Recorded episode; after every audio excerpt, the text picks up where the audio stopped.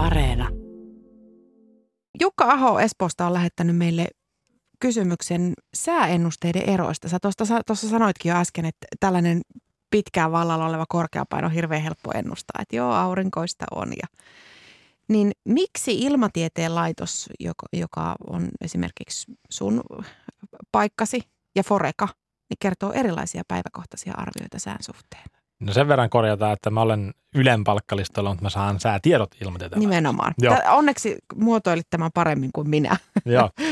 Ö, tota, no lähdetään siitä liikkeelle, että se ö, tällainen maailmanlaajuinen sääennustemalli on kaikille sama. Mm. Eli sieltä tulee niin kuin joko, joko amerikkalaisilta tai sitten toinen merkittävä tai Euroopan keskipitkien ennusteiden keskus, niin tulee tämmöinen kymmenen päivän sääennuste tota, mikä on ajettu koko maapallolle. Ja sitten siitä tota, aletaan, se tulee siis kaikille, ketkä näitä ennusteet tekee ja sitten tota, sit saadaan käyttää semmoisia vähän pienempiä, niin kuin pienemmän alueen malleja, missä saadaan, no, käytetään vaikka näitä isompia malleja sitten rajo, ra, reunoina ja sitten ajetaan uutta, uutta ennustetta vähän tarkemmin sillä pienemmälle alueelle ja sitten näissä ennustemalleissa, kun ne ei ole täydellisiä, vaan ne on tota, hyviä, hyviä approksimaatioita tuosta tuosta tota ilmakehän tilasta fysiikan lakien avulla, niin sieltä tiedetään, että siellä on jotain, jotain vähän niin kuin vinossa siellä, että ne ö, lämpötilat ei vaikka ole oikein tai pilvisyys ei aina ole oikein, niin sitten niitä jälkikäsitellään niitä, tota, niitä malleja vielä, että sinne ajetaan sitten erilaisia.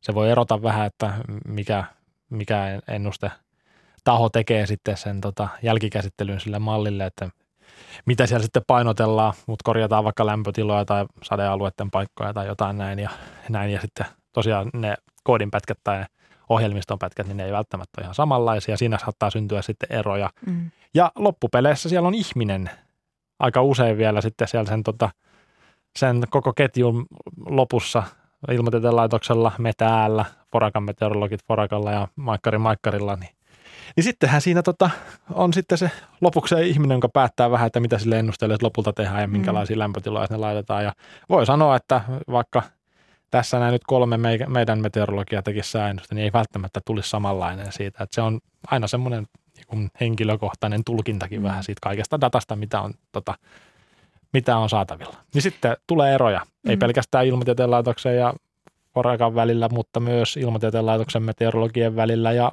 vaikka ylemmeteorologian välillä.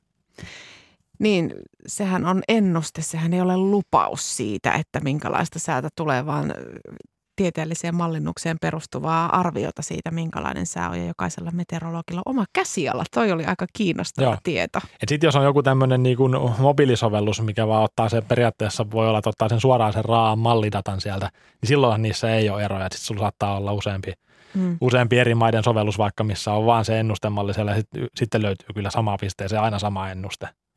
Mutta sitten on näitä vähän parempia palveluita sitten niin kuin aluekohtaisesti ja mm. paikallisesti, missä meteorologi tekee sitä ennusta, niin sitten syntyy eroja.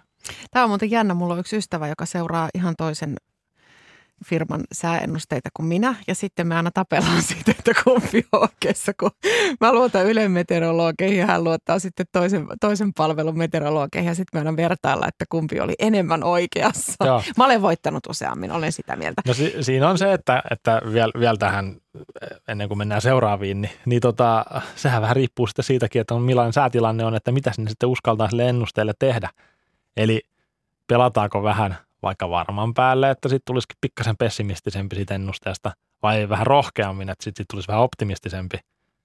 Ja sitten se, se on niinku, siinä, siinä pääsee itse vielä vaikuttamaan Joo. siihen lopputulokseen sitten, että et tota, sitten välillä tulee huteja niin sanotusti ja sitten välillä ne menee tosi hyvin. Mm.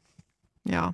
Silloin kun on lähdössä johonkin reissuun esimerkiksi, niin silloin – ilmatieteen laitos Foreka ja sitten vielä tämä norjalainen YR, jonka nimiin monet suomalaisetkin vannomat, että Yriltä saa tarkimmat ennusteet, niin, niin kyllä mä tunnustan, että sit jos joku tuollainen reissu tulos vaikka kesällä ulkoilma, tietää, että joutuu vaikka yöpymään ulkona tai muuta, niin kyllä mä seuraan kaikkien ennusteita ja mä valitsen sieltä mielestäni parhaan. Okay, mä, mä suosittelen siinä vaiheessa, että jos on lähdössä ulkomaille reissuun, niin kannattaa katsoa sen paikallisen meteorologian laitoksen ennusteet, koska siellä on parhaat tiedot siitä alueesta ja sitten tulee hyviä ennusteita. Se on totta. Hei, meillä oli tullut toinenkin kysymys. Tämä on mun mielestä aika kiinnostava. Eino Turusta nimittäin kysyy, että palaako lumi? Joo, tämä on hyvä kysymys. tähän niin kuin pitää lähteä purkamaan tätä siihen suuntaan, että mitä se lumi ensin on, että sehän on vettä, mikä on jäätynyt. Ja sitten, sitten tota, muistan nyt, että opetettiinko se kemian tunnilla, että miksi vesi ei sitten pala. Niin sehän on jo palannut kerran, kun palaminen on aineen tota, reagoimista hapen kanssa ja vesi on sitten hapen kanssa reagoinutta vetyä. Niin sitten se on niin kuin palannutta vetyä, niin se ei pala enää uudestaan. Ja sitten tästä syystä lumikaan ei pala, ellei siinä ole jotain epäpuhtauksia, mitkä sitten palaisi siinä sen lumen tai veden pinnalla. Sittenhän tietysti, jos sulla on jotain öljyä tai polttoainetta siinä veden pinnalla, sitten se näyttää, että se vesi palaa.